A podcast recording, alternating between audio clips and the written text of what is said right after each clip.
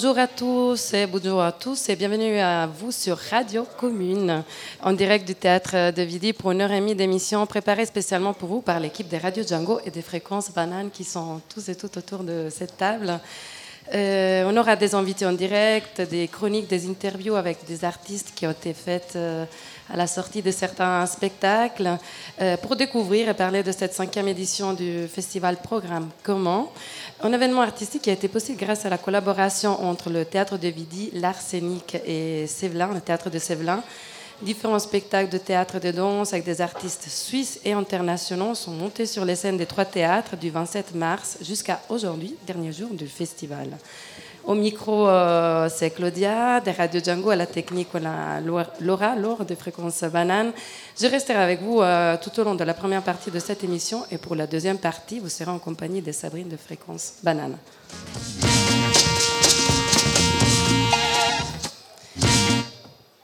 Et à la table, nous en rejoint nos invités euh, pour parler du programme Comment. Alors, Astrid Lavanderos, directrice des publics et de la communication, et Valentin, dont je ne connais pas le nom de famille. Augsburger. Super. Ton, ta fonction? Attaché au développement des publics et à la communication. Alors, on profite. voilà. Déjà, je vous demande, j'imagine que vous êtes fatigué après toute cette. Oui, alors en effet, c'était euh, deux semaines euh, assez intenses avec beaucoup de spectacles, euh, énormément de choses à voir, beaucoup de gens qui sont venus de très loin dans nos théâtres, donc avec la volonté que ça se passe bien pour tout le monde, pas mal de, travail de coordination. Et, et, voilà, mais on est fatigué mais content. Super. Oui. Pareil, Valentin. Valentin était euh, sur d'autres missions euh, qui étaient assez euh, rattachées à un des spectacles, celui d'Angelica Lidl, dont vous allez peut-être parler plus tard, avec pas mal de travail avec des figurants. je crois que vous allez en accueillir tout à l'heure. donc voilà, il était sur une autre, une autre sphère d'occupation. Mais c'est quand même deux semaines où le théâtre est en, pleine effervescence avec des mondes, du monde tout le temps, des publics différents, des artistes qui cogitent, le, foyer qui est rempli. Donc vraiment deux semaines qu'on a vécu à fond. Et effectivement, on est un petit peu fatigué. Mais heureux. Mais très heureux, très très heureux. C'est bien, c'est ce qui compte. C'est la cinquième édition du Festival Comment. Mais comment est née cette collaboration On le rappelle euh, avec le Théâtre de Vidi, l'Arsenic et Sévelin? Oui, alors euh, effectivement, euh, c'est la cinquième édition du festival. Euh, moi, au tout départ du festival, j'étais plutôt de l'autre côté, côté arsenic. Et c'est effectivement Vincent Baudrier, le, directeur du théâtre de Vidi, qui est venu à la rencontre de, la directrice de l'arsenic à l'époque, Sandrine Custer, pour, enfin, avec la volonté en tout cas de mettre en place un moment qu'on n'appelait pas encore festival à l'époque, mais un, moment commun de programmation pour pouvoir permettre aux professionnels de l'étranger de venir à Lausanne, passer un week-end ou deux, ou peut-être quelques jours plus qu'un week-end, mais pour découvrir un maximum de spectacles dans la zone de la région lausannoise et sur ces deux théâtres. Euh, après, assez naturellement, euh, c'est euh, aussi les printemps de Sévelin qui sont venus, donc du théâtre Sévelin 36, qui sont venus dans, le, dans la boucle pour participer à cette cette euh, ferveur de propositions artistiques, puisque euh, on était sur des dates qui étaient euh, conjointes et du coup voilà, c'était assez logiquement comme ça. chaque année, de nouveaux partenaires en fait rejoignent aussi le, festival. la première année, il y a eu la Grange de Dorigny de l'Université de Lausanne, que vous connaissez bien du côté de Fréquence Banane. cette année, il y a le Musée cantonal des Beaux-Arts, qui est aussi de la partie avec son week-end d'ouverture. voilà, chaque, euh, chaque année, il y a eu aussi l'école. Enfin voilà, il y a toujours des partenaires qui euh, collaborent à rendre euh, visible en fait le travail artistique de, de, gens de la région et beaucoup plus loin, bien sûr. Et puis comment ça se passe ou comment s'est passée cette collaboration entre les, les trois théâtres Est-ce que c'est simple, c'est coordonné sur autant de spectacles, sur une programmation autant riche Alors ça, c'est il y a un grand travail du côté de, la production en fait pour principalement faire euh, en sorte que les horaires fonctionnent, euh, avec des fois beaucoup de stress, parce qu'il y a pas mal de spectacles en création dont on connaît mal la durée. Donc euh, pour organiser les parcours, c'est parfois un petit peu périlleux. À 20 minutes près, parfois, ben, il y a des parcours qui n'arrivent pas à se faire et du coup, il faut être assez réactif. Mais oui, c'est beaucoup de travail de coordination, de mise en commun de fonctionnement. on a tous, tous les lieux sont, ont des missions et des manières de travailler différentes. du coup, effectivement, c'est un moment où on partage, on, est, on devient tous collègues en fait de la même, mhm. de la même énergie. Et du coup, voilà, c'est effectivement beaucoup de travail de coordination et de compréhension de l'autre, ce qui est aussi important et qui en fait joue un rôle euh, assez beau pour notre travail tout au long de l'année parce qu'en fait on apprend euh, le fonctionnement de nos collègues et on, est riche de ça en fait. D'année en année, euh, ça nous permet de développer des liens qui sont très forts et qui se renforcent chaque année. Puis même une vraie collaboration entre les institutions et entre les personnels des institutions. On file des coups de main aux autres théâtres et inversement, le personnel des autres théâtres nous donne un coup de main pour, une telle pièce ou tel événement en marge du festival. Donc vous pouvez en faire un bilan positif pour cette cinquième très, très Positif, très très positif. C'est, euh, on discutait avec mes collègues, c'est un peu l'édition euh, de la maturité du mhm. festival, où en fait voilà, on commence à pouvoir se questionner sur euh, des choses qui dépassent la question de l'organisation. Et du coup, voilà, maintenant il y a un roulement à construire ses parcours, à faire fonctionner ses horaires. il y a des choses qu'on découvre plus. Donc ça c'est bien, on va pouvoir en découvrir d'autres. Donc euh, voilà, Repo mérité, vous pensez déjà à la sixième édition Oui, alors on a déjà effectivement euh, fixé des dates pour la sixième édition, euh, qui aura lieu aussi en mars, à cheval entre le mois de mars et le mois d'avril, l'année prochaine, donc en 2020. Sixième édition de programme commun. Est-ce que vous avez déjà des idées? Est-ce qu'on peut déjà anticiper ou ça va être une surprise hein, l'année prochaine? Alors, il y a déjà des choses qui se fixent dans la programmation, des artistes dont on sait déjà qu'ils seront euh, à programme commun l'année prochaine. Euh, ce matin, on a eu ici les salons d'artistes qu'on organise chaque année, où effectivement les artistes présentent des projets euh, futurs aux programmateurs présents. Généralement, enfin, c'est pas une règle, mais disons ce matin, il y avait déjà des gens dont on sait qu'ils seront à programme commun l'année prochaine, comme par exemple Émilie Chariot. Euh, qui, aura un nouveau projet qui sera présenté à Programme commun. Ben, je vous remercie. Euh, je vous laisse aller euh, surtout bah, terminer cette édition et surtout voilà, vous reposer. Alors merci, à Astrid Lavanderos, directrice de public de la communication. Merci à Valentin. Et hum, nous allons écouter un peu de musique avant de passer dans quelques minutes à la découverte de notre spectacle avec une chronique, avec une interview en direct. C'est Una costilla sobre la mesa, Madre de Angelica Lidl.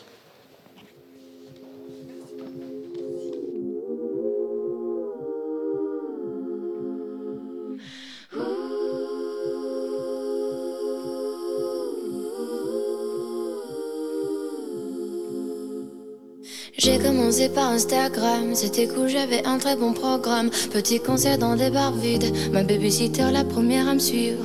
Ensuite tout a changé très vite, même mes amis ils ont changé. Tout est devenu plus simple, enfin surtout pour entrer dans les soirées.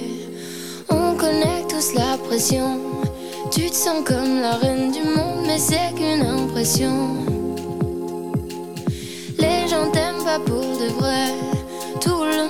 Trouve génial alors que t'as rien fait. Tout est devenu flou, un peu trop fou pour moi. Tout est devenu flou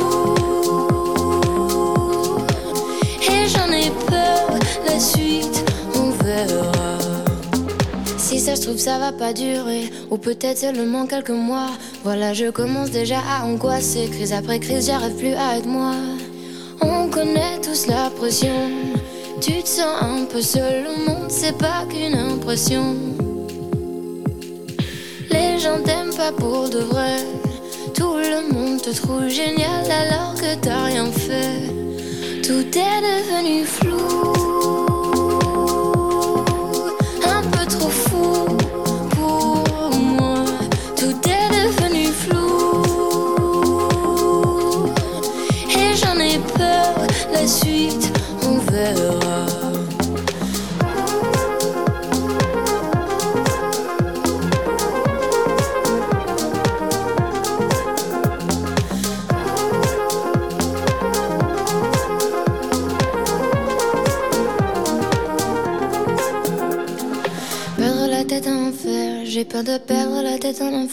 Suite on verra. Perdre la tête en enfer, j'ai peur de partout mes repères.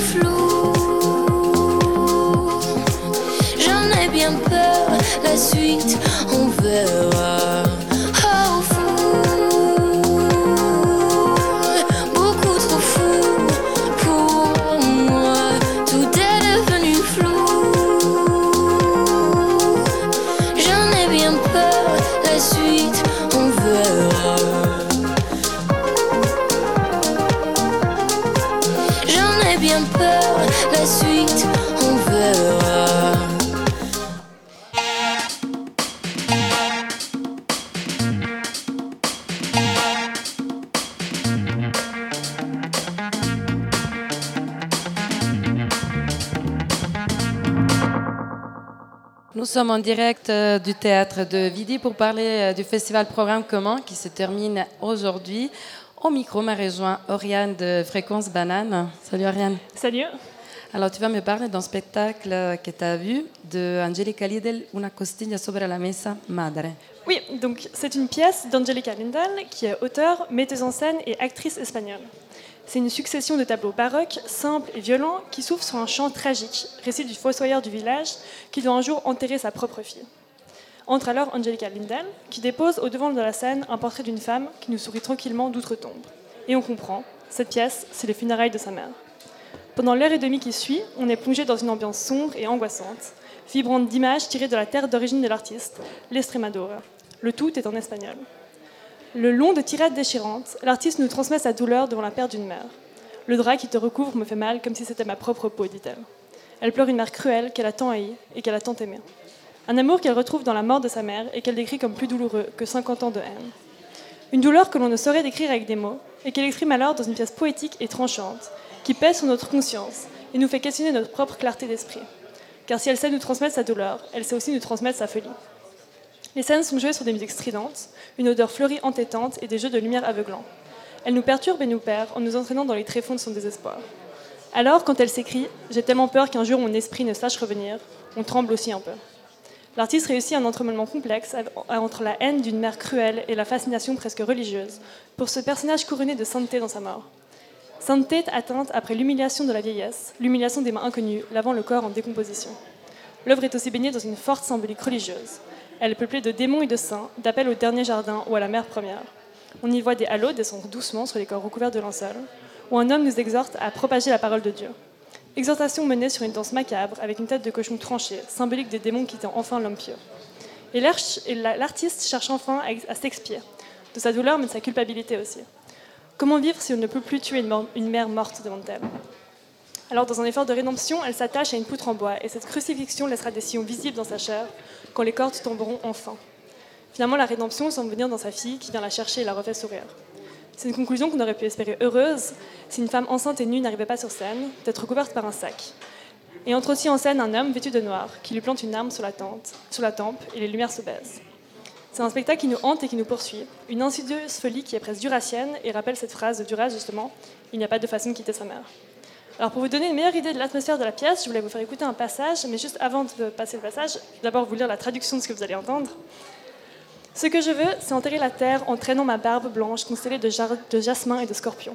Ce que je veux, c'est enterrer la terre pour agrandir la maison du diable. Ce que je veux, c'est que les pierres s'échappent de la terre enterrée, qu'elles déploient les flammes vertes de leurs ailes pour aller s'écraser contre le visage de Dieu. Ce que je veux, c'est enterrer mes forces avec la terre et enterrer la terre avec la parole à l'intérieur. Et ainsi revenir à l'indicible, en commençant par le soleil. Et qu'explose la voûte de la fin du monde. Et commencer à vivre comme si je n'étais pas né. Que ferais-je pour marcher sans ton pardon sur la terre enterrée? Tu dois rester en vie comme le bouquet de fleurs contre le courant du fleuve, comme le poisson immobile au beau milieu de l'eau, comme le crapaud à l'intérieur du pain. Et si l'on ne peut pas tuer une mère morte.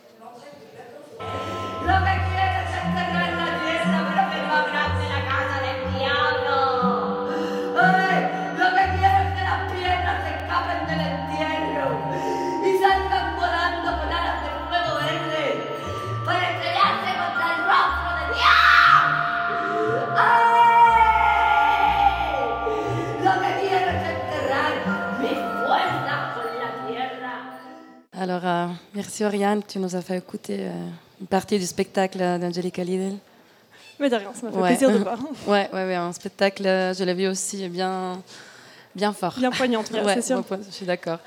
Alors, merci Oriane pour cette chronique. On va continuer à parler du spectacle de Angelica Lidl, euh, Una cosilla sobre la mesa madre, avec deux figurants du spectacle. Ils nous ont rejoint euh, ici à la, table de Radio Commune. Alors, je donne la bienvenue à Mamadi. Merci. Bonjour. Bonjour. Et à Agathe. Bonjour. Vous avez participé euh, à cette, au spectacle de Angelica Lidl. Est-ce que vous pouvez nous dire quel était votre rôle tout d'abord pour euh, les personnes qui nous écoutent, qui ont vu ou n'ont pas vu le spectacle? Mamadi, quel était, quel était ton rôle hein, dans ce spectacle? Euh, Alors, moi, mon rôle, je ne sais pas trop comment. Euh, j'étais un peu le voyant. Mhm. Et puis, moi, je suis malvoyant, déjà, comme vous pouvez le constater.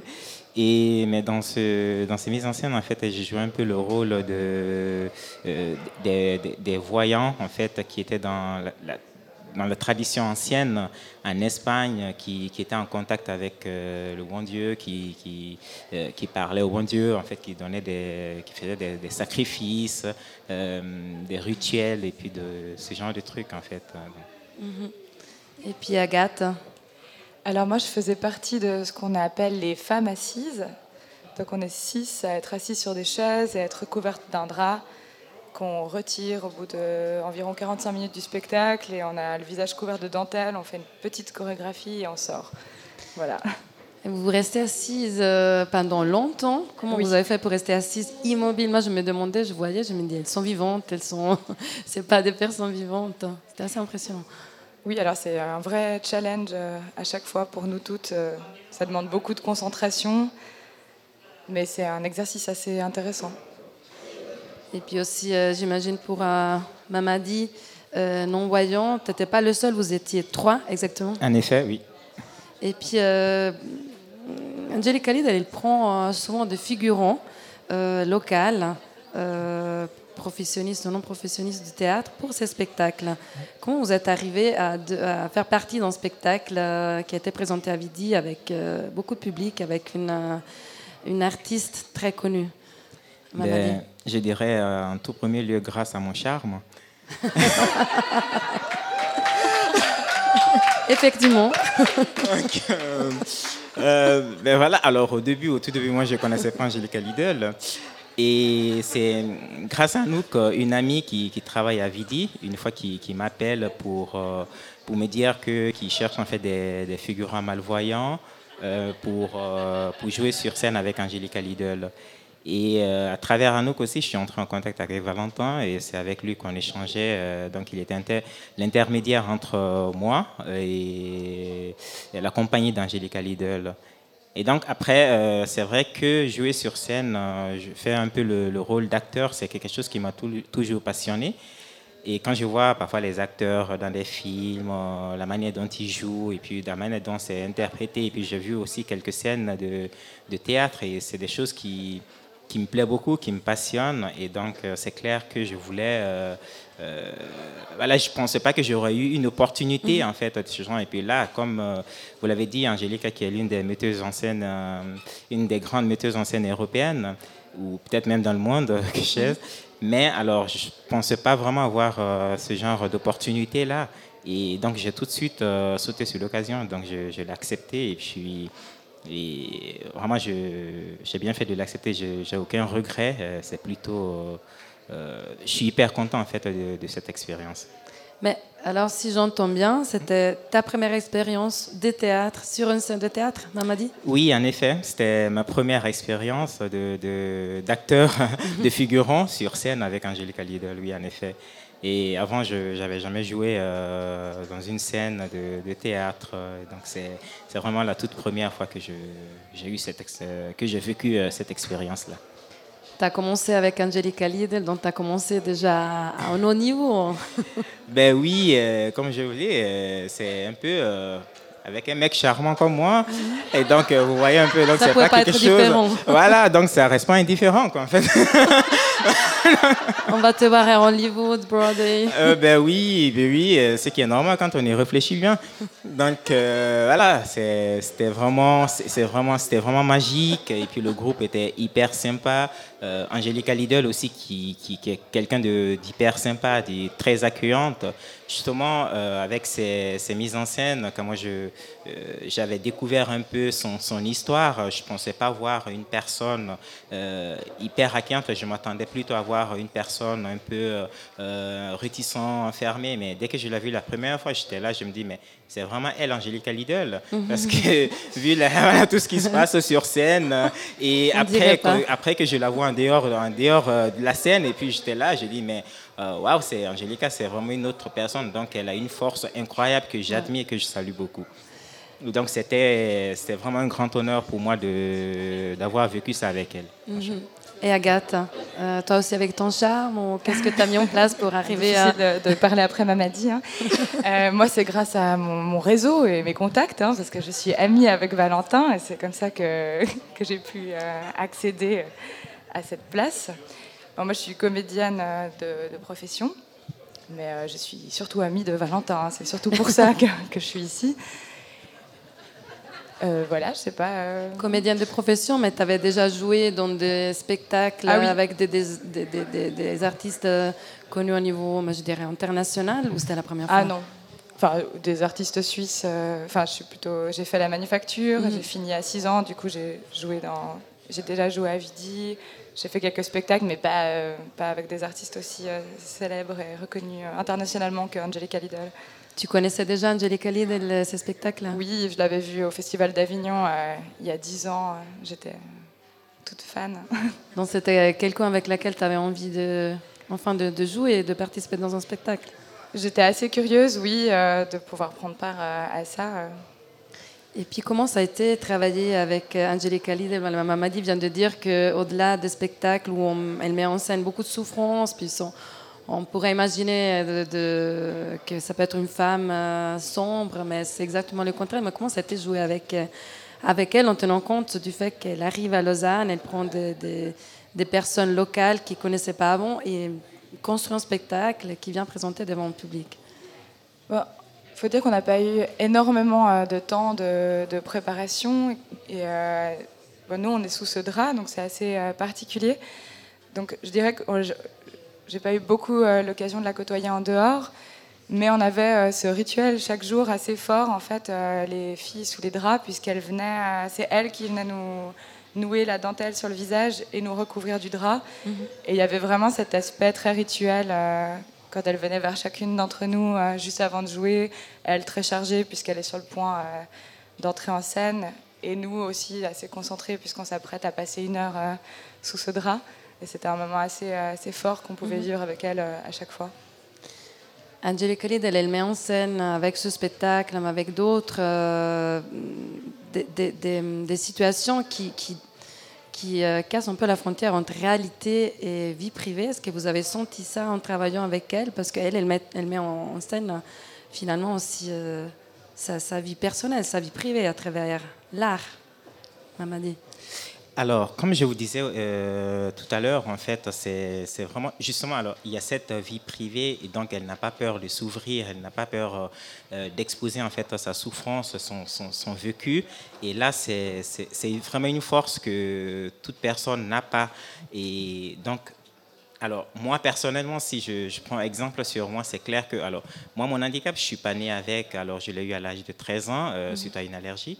Et donc, c'est clair que ça a été vraiment une grande euh, souffrance. Alors, toute personne qui me pose la question comment j'ai mon handicap, je peux l'exposer, le dire un peu comment ça s'est passé, comment j'ai eu mon vécu.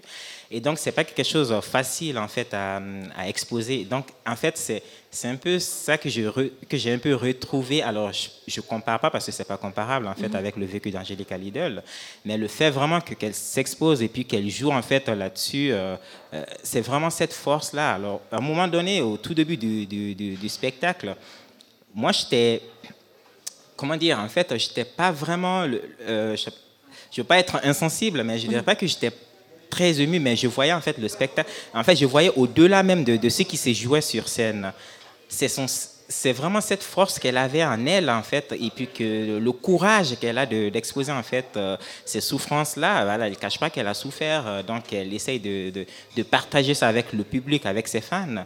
Et euh, en dehors de ça aussi, elle essaye de, compartimenter en fait sa, euh, sa, partie souffrance et puis sa, vie présente. Et donc c'est ce genre de choses que j'ai beaucoup beaucoup admiré chez elle en fait. Donc je la vois pas vraiment comme une euh, comme une actrice, mais une personne admirable, exemplaire en fait que je et puis, que je regarde en fait. En quelque sorte, tu dis qu'il y, y, a une identification avec le fait qu'Angélique Lidl met en scène sa vie. Elle n'a pas peur de s'exposer. En quelque sorte, toi aussi, tu n'as pas eu peur de t'exposer dans de le fait qu'elle était malvoyante, t'exposer mm. sur scène, sur une scène euh, où, il y a eu beaucoup de public à Lausanne, très connu. C'est mm-hmm. pas un petit théâtre, on était au théâtre de Vidi. Bien sûr. Ben, alors, moi, je suis déjà exposé, du coup. Après, si je mets les lunettes, d'accord, ok, on peut croire que voilà, je porte les lunettes le jour pour à cause du soleil. Mais parfois, je porte les lunettes de la nuit aussi, donc on peut savoir bien, bien sûr que je suis malvoyant. Donc, c'est quelque chose qui se voit, c'est, qui est flagrant. Comme je vous dis, euh, comparé à Angélique, donc on ne peut pas le comparer avec euh, le, cas d'Angélique Lidl parce que c'est, comme je vous ai dit, euh, sur scène et en dehors du scène, c'est, une autre personne. Quoi, en fait, c'est une mhm. personne vraiment très joyeuse, très ouverte. Alors, c'est pas quelque chose, c'est pas une personne qui, qui est renfermée. Donc, quand on la voit, on la connaît pas, on peut pas savoir qu'elle a traversé toutes ces souffrances-là. Et c'est ça qui, qui, est, qui est hyper impressionnant. Et c'est surtout ça, en fait, que je continue à redire, que moi, j'admire beaucoup. Et au début du, spectacle, moi, j'avais du mal à vraiment à être euh, ému par ça, euh, par euh, les mises en scène. Et puis, quand j'entendais, bon, bien sûr, je ne comprends pas l'espagnol, donc je ne comprenais pas tout ce qui se passe, mm-hmm. tout ce qui se disait. Et je n'ai pas encore lu la tradition du, texte, donc c'est vrai que j'avais du mal un peu à, entre dedans, mais c'est plutôt le, le, le, partage en fait avec le groupe, avec Angélique Lidl, avec sa compagnie qui, moi, qui, qui, euh, me touchait beaucoup. Et Agathe, euh, poser aussi une question. Est-ce que quelque part ce spectacle t'a touché? J'imagine que oui, moi je l'ai vu, puis je n'ai pas pu sortir. J'étais touchée, j'étais dégoûtée, j'étais dérangée. Donc, euh, personnellement, c'est où que ce spectacle t'a touché ou bouleversé c'est assez difficile en fait euh, pour nous d'être vraiment traversés par le spectacle puisque c'est c'est vraiment une performance qu'on fait en étant sous ce drap. Ça, demande vraiment de d'être concentré. Enfin, moi, j'ai pas pu. Euh, bah, je comprends pas l'espagnol non plus. Mhm. Et je dois dire du coup que c'était, j'étais très sur moi-même. Je pensais en fait beaucoup aux autres filles sous les draps quand j'y étais parce qu'on traversait ça ensemble. On était, j'étais plutôt connectée avec elles et je dois dire que je serais curieuse de voir le spectacle parce que j'ai finalement mhm. très peu d'idées de ce qu'il donne. Après, évidemment que je l'entends et que je sens euh, toutes les émotions très fortes qui, dans l'interprétation euh, hyper puissante d'Angelica. Mais c'est vrai que si je dois parler de cette expérience, je, pourrais moins parler du, spectacle en soi que de ce que nous, on a vécu euh, sous le drame, mais aussi en, coulisses, où en fait on était très nombreux et euh, une très belle équipe et euh, beaucoup, beaucoup de femmes extraordinaires, j'ai envie de le dire. Il y avait cette ambiance, en fait, comme on se quand nous, on sortait en fait, de cette heure sous le drap, dans un état assez second, comme ça, un peu shooté. On arrivait en loge et puis on retrouvait les filles qui, elles, qui, posaient, qui étaient nues avec leur peignoir, comme ça. Il y a des femmes de plusieurs âges. Il y a une, petite fille et ça crée vraiment une ambiance un peu hammam. Euh, mhm. Voilà. Mhm. Et je, pense que c'est plus ça qui m'a habité euh, ces derniers jours que le spectacle en soi. En fait, c'est mon expérience. C'était plutôt en coulisses. Avant de terminer cette, euh, cette interview, pour les deux, qu'est-ce que vous gardez de cette expérience et qu'est-ce que vous ne gardez pas qui a été difficile, Mamadi? Alors, il n'y a rien qui a été difficile à vrai dire, donc euh, je n'ai pas de mauvais souvenirs en fait dans ce, dans ce joli parcours. C'est plutôt, alors, et même aussi euh, garder quelque chose de, hum, choisir en fait un très bon moment parmi euh, tout ce qu'on a vécu. Je pense que c'est assez difficile de choisir un moment parce que vraiment toutes ces, tout ce parcours-là, en fait, a été vraiment intense. Moi, je garde, je garde, en fait, un très bon souvenir, un très beau souvenir, parce qu'on a beaucoup rigolé avec euh, l'équipe, et donc on s'est taquiné, donc c'était vraiment, vraiment intense. Et puis, ça faisait partie, c'est l'un des de meilleurs moments de ma vie, en fait. Et donc, c'est c'était vraiment, c'était vraiment intense. Et donc, j'ai beaucoup rigolé avec l'équipe. Donc, on s'est beaucoup amusé. vraiment, euh, je sais pas. Ouais, c'est. je trouve pas d'adjectif en fait qui, qui, qualifierait mieux en fait ce que j'ai vécu pendant ces, derniers jours. c'est vrai que moi, pareil, j'arriverais pas à dire de choses vraiment négatives. C'était une très belle équipe, de très belles rencontres, des moments vraiment, vraiment sympas. Et euh, même si l'expérience en soi d'être sous le drap, ça a été par moments vraiment pénible, euh, il y, a, vraiment eu toutes sortes de choses. Euh, enfin, peur de s'endormir, de s'évanouir, on a peu d'air pour respirer. Il y a une de nous qui a eu une mouche sous sa jupe un soir, il faut quand même le dire. C'est une vraie warrior, Suzy. Et, mais malgré ça, bah, je garderai aussi ce, ça, en fait, que je suis capable d'être immobile pendant une heure sous un drap. Je, je l'ignorais. voilà. On pense que parfois les meilleurs acteurs euh, font de longs monologues, mais rester euh, immobile pendant longtemps, longtemps, c'est vraiment une preuve actorale. c'est un challenge. c'est un challenge, oui. Je vous remercie euh, Mamadi Diallo et Agathe Rabou. Merci à vous. Merci. merci. Il y a le public figurant dans le spectacle d'Angelica Lidl, Una costilla sobre la mesa madre. On va continuer avec un peu de musique. On se retrouve toujours en direct du, Hall du. Vous l'avez écouté. Il y a beaucoup de monde qui nous écoute et nous regarde pour parler de notre spectacle, c'est Los Trombones de La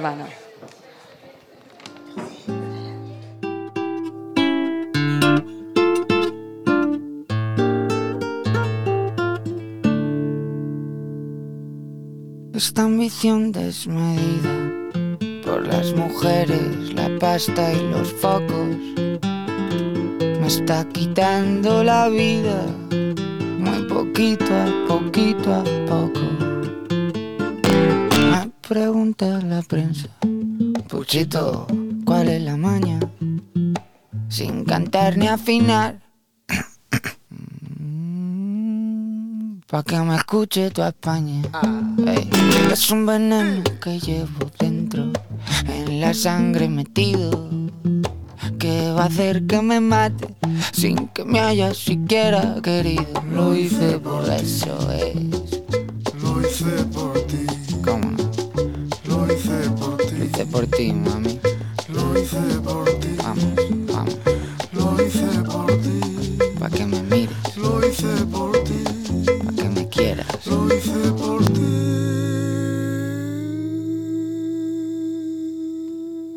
Nacido bohemio, pero tu amor me ha cambiado. Y ahora quiero triunfar y ganar y salir en la tele y la radio. es un veneno cruel y violento que estáis alimentando. Que va a hacer que me mate mientras todos seguís ahí mirando. Lo hice por ti. ¿Cómo no? Lo hice por ti. Eso. Lo hice por ti. Por ti. Lo hice por ti. Pa' que me mires. Lo hice por ti. Lo hice por ti. Lo hice por ti. Recuerdo al chaval hambriento que no invitabais al baile. Antes cuando era inocente, antes. Pero antes yo no era nadie. Y ahora todo el día metido en farra, escapando pa'lante, intentando olvidarte, toreando recuerdos que arden.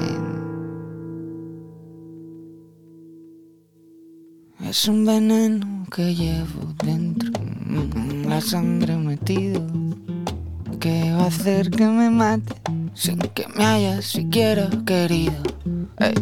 es un veneno que llevo dentro, en la sangre metido, que va a hacer que me mate sin que me haya siquiera querido. Lo hice por ti. Lo hice por ti. Lo hice por ti. Lo hice por ti. Pa' que me quiera. Lo hice por ti. Lo hice por ti, bebé. Lo hice por ti. Por ti nada. Lo hice por ti.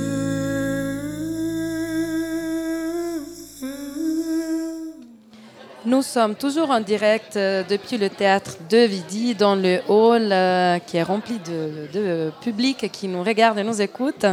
En cette dernière journée de la cinquième édition du festival Programme Comment, différents spectacles suisses internationaux, parmi lesquels Man, Los Trumones de La Habana, un chef d'œuvre conçu et mis en scène par Stéphane Kagi du collectif berlinois Rimini Protocol, qui, euh, euh, qui, qui- qui a été vu Alors- par euh, Daniel qui est à côté de moi et qui m'a rejoint à la table. Bonsoir euh, Claudia. Encore euh, impressionnée par cette pièce, comme celle d'Angelica Lidl. On passe d'un univers personnel à une mémoire historique. Pour chacune euh, de ces créations, euh, le collectif euh, Rimini Protocol, né dans les années 2000, plonge au cœur d'une réalité sociale et humaine et travaille avec les gens confrontés à cette réalité. C'est dans cet esprit qu'est né Gramna, les trombones de la Havane, un voyage à Cuba de 1950 à nos jours. La pièce interroge l'héritage et l'avenir de la révolution cubaine à travers l'expérience de quatre jeunes cubains et de leurs grands-parents. Souvent, les jeunes ne sont pas invités à donner euh, leur avis sur la marche euh, de l'histoire. Or, dans ce projet euh, théâtral, documentaire et participatif, les jeunes ont été invités sur scène et c'est Stéphane Kaegi qui leur a donné le pouvoir de relire leur histoire, de la réécrire en libérant leurs paroles. Un projet que nous allons découvrir grâce à Ricardo Sarmiento Ramirez, metteur en scène, auto- auteur et réalisateur qui a euh, collaboré à la dramaturgie, résidenta de, de Documentasur. Désolée pour l'espagnol. Peut-être que Claudia, je vais te demander de relire le nom en espagnol, ce sera beaucoup mieux. Euh, en fait, depuis- très bien. depuis 2016, il euh, collabore avec euh, Stéphane Kaedi et ce Documentasur en fait est un espace de création et qui a été créé dans le cadre du LES à La Havane, le laboratoire euh, scénique d'expérimentation sociale. Donc, tu as interviewé Ricardo Sarmiento Ramirez, mais tu l'as bien prononcé. Donc, euh, tu peux nous dire, euh, voilà, qu'est-ce que, comment, voilà, qu'est-ce qui nous explique euh, au micro que tu lui as attendu pour lui poser des questions sur ce spectacle? J'ai particulièrement été sensible à cette rencontre et je lui ai tout d'abord demandé pourquoi est-ce qu'il s'était lancé dans ce projet. J'ai senti un homme euh, passionné, euh, non seulement par son métier de, de dramaturge, mais également en fait par sa rencontre avec euh, Stéphane Kaegi. Et je pense qu'il a beaucoup de choses à dire. Et malheureusement, nous avions pas peu de temps sur euh, l'histoire de la révolution cubaine, mais surtout aussi sur ce qu'est Cuba aujourd'hui, loin des clichés de l'Occident. Interview en langue originale en espagnol avec la traduction de Federico Schwint. Absolument. On a eu euh, la chance d'avoir ce monsieur euh, très timide qui a accepté en fait de traduire euh, les propos de, de Ricardo. Une belle expérience pour nous trois, je pense. On va écouter. Buenas, eh, yo he estado trabajando en este proyecto como colaborador en la dramaturgia y la dirección de escena. Eh, he desempeñado un rol bastante flexible a la hora de ayudar a poner en contexto situaciones de Cuba que se explican en la obra y también a la hora de mediar el diálogo con los performers en escena todo el tiempo. Alors, j'ai travaillé sur cette pièce et en essayant de mettre en contexte ce qu'on dit sur la pièce, en aidant le- la mise en scène pour comprendre ce qui il est dit là sur scène, pour comprendre ce que ça veut dire là au Cuba. Et j'ai assisté tout le temps à la mise en scène du projet. Mi motivación inicial para participar en este proyecto fue eh, la concepción del proyecto de contar algo que ha sido oficializado muchas veces, como la historia de un país, a través de historias de vida individuales. Me llamaron la atención dos cosas especialmente. Uno, que era un proyecto, digamos, muy ambicioso en ese sentido de abarcar tantas cosas, pero dos, también el sentido de entender la historia como la vida de un individuo. Ma motivation principale a été de raconter l'histoire de Cuba dans, dans un de vue, d'un point de vue qui, qui touche plutôt l'individu, qui n'est pas vraiment l'histoire officielle de Cuba comme on la raconte là-bas, mais une histoire qui, qui naît directement de, de personnes. Le titre de ce spectacle surprend Gramna, les trombones euh, de la Havane. Que signifie Gramna? Granma es un símbolo en Cuba de lo que es la generación del Granma, del yate Granma, que tiene mucho que ver con la generación que hizo y echó a andar la revolución cubana.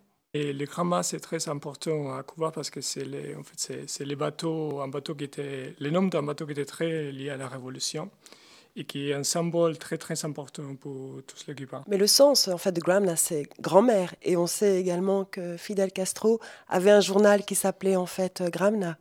Qu'est-ce que vous pourriez dire à ce sujet? Eh, bueno, precisamente esa relación es algo que media la pieza a la hora de hablar de la historia personal de un país, que son la historia de esos individuos. Grandma, eh, en inglés, grandma, tiene que ver, sí, con la, la figura de un abuelo o de una abuela en la vida y de cada uno de los performers que vas a ver en escena. Oui, du coup, Chroma, c'est, ça, ça c'est, une chose qui, qui fait la médiation dans, dans la pièce. C'est, très important, ce concept de, de euh, grand-mère dans, dans la pièce. ¿Qué otra cosa habías dicho con eso? Y la influencia de esto, la relación de estos abuelos con los performers en Mhm. escena. Donc dans la pièce, c'est très important la relation entre les performeurs qui sont sur scène et leur relation avec les grands-pères et grand-mères. que son lo que en Cuba se le llama la generación histórica, la generación heroica de la epopeya. Parce que ces grands-pères et grand-mères ont été en fait la génération épique, la génération héroïque et héroïque, qui a été la génération de la révolution en fait. C'est la génération qui a fait la révolution. Donc, la pièce, c'est très important la relation avec cette génération-là entre les performeurs et les grands-pères. En parlant de génération, de rapport intergénérationnel, il serait aussi intéressant de comprendre dans cette pièce quelle place occupe la musique et pourquoi les trombones.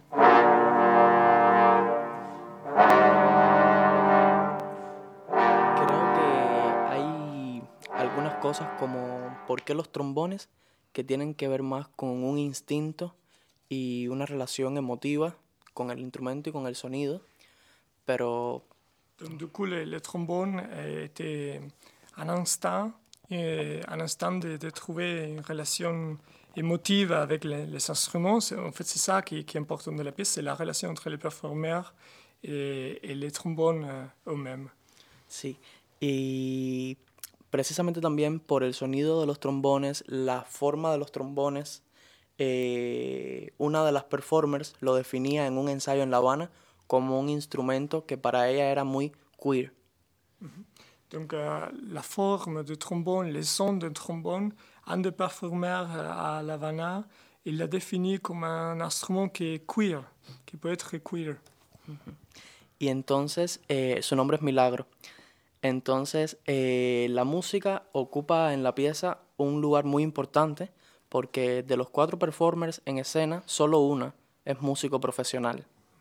Et en fait, elle s'appelle, ce qu'il a dit, c'est là, s'appelle Milagro. Et, la, musique occupe un- une place très importante de la pièce parce que d'abord, les, les performeurs, et quand ils ont commencé la répétition, ils ne savaient pas, et trois de, des quatre performeurs, ne savaient pas jouer le trombone. Donc, du coup, ils ont appris ça pendant, la, pendant le processus. Y a la par de la creación de la obra, ellos han aprendido a tocar trombón, algo que pensaron que nunca iban a hacer en su vida. Donc, du coup, ils ont appris à, à jouer le trombone et c'est une chose qui- qu'ils n'ont jamais imaginé qu'ils qu'ils pouvaient faire ça dans leur vie. Donc, c'était une surprise. Y precisamente esta motivación de desafío, de hacer algo que nunca pensaste, de hacer algo que parecía una utopía, fue una de las cosas que más me enamoró, porque la revolución cubana para muchas personas fue algo así, algo que nunca se pensó posible, algo que se pensó siempre utópico, hasta que sucedió y estalló. Donc, il y a un parallèle entre cette idée d'apprendre et de faire une chose qui, à la base, les, personnes ne croient pas qui est, possible, et, avec la révolution, donc le trombone, d'apprendre le trombone, c'est une forme d'utopie de faire une chose impossible, aussi comme la révolution cubaine. Mais dans la révolution cubaine, le trombone en soi, en fait, est un instrument fort aussi. Ça incarne ce, ce pouvoir en fait dont rêvait Fidel Castro. Yo no lo, no lo diría de esa manera. Diría que tiene más que ver con una sonoridad, que sí es una sonoridad fuerte, pero no solo verlo como algo que encarna una fuerza histórica, sino que el trombón muchas veces va a ser algo que da lugar, da vida a una historia y a una melodía personal. Je ne crois pas que c'est un instrument qui est seulement lié avec la révolution cubaine. En fait, pour moi, ce qui est intéressant, c'est ce pouvoir du son de, de l'instrument qui incarne cette puissance de vie, cette, cette, cette force. Le trombone a aussi quelque chose de, de rassembleur, non seulement dans la pièce, mais peut-être aussi dans les rapports euh, que les gens peuvent entretenir entre eux à Cuba. On parle beaucoup de la vie sociale qui est très forte. ¿A- ¿Alguna vez usted ha visitado Cuba? Est-ce que vous avez été à Cuba Pas encore, mais j'irai avec grand plaisir. Sí. Eh, bueno, la revolución fue un gesto de masas, fue un gesto de miles de personas uniéndose para lograr algo. Y sí, quizás esa fuerza y esa relación que ves con el llamado a formar algo tiene también que ver con la fuerza del trombón y me alegra mucho que lo encuentre ahí. Donc, euh, je suis content que tu peux voir ça parce que oui, c'est vrai que le trombone a cette euh, capacité de rassembler les, masses, d'appeler les masses à prendre l'action. Et, et la révolution a été un geste euh, fait par les masses. Donc, je suis content que vous, vous pouvez voir ça.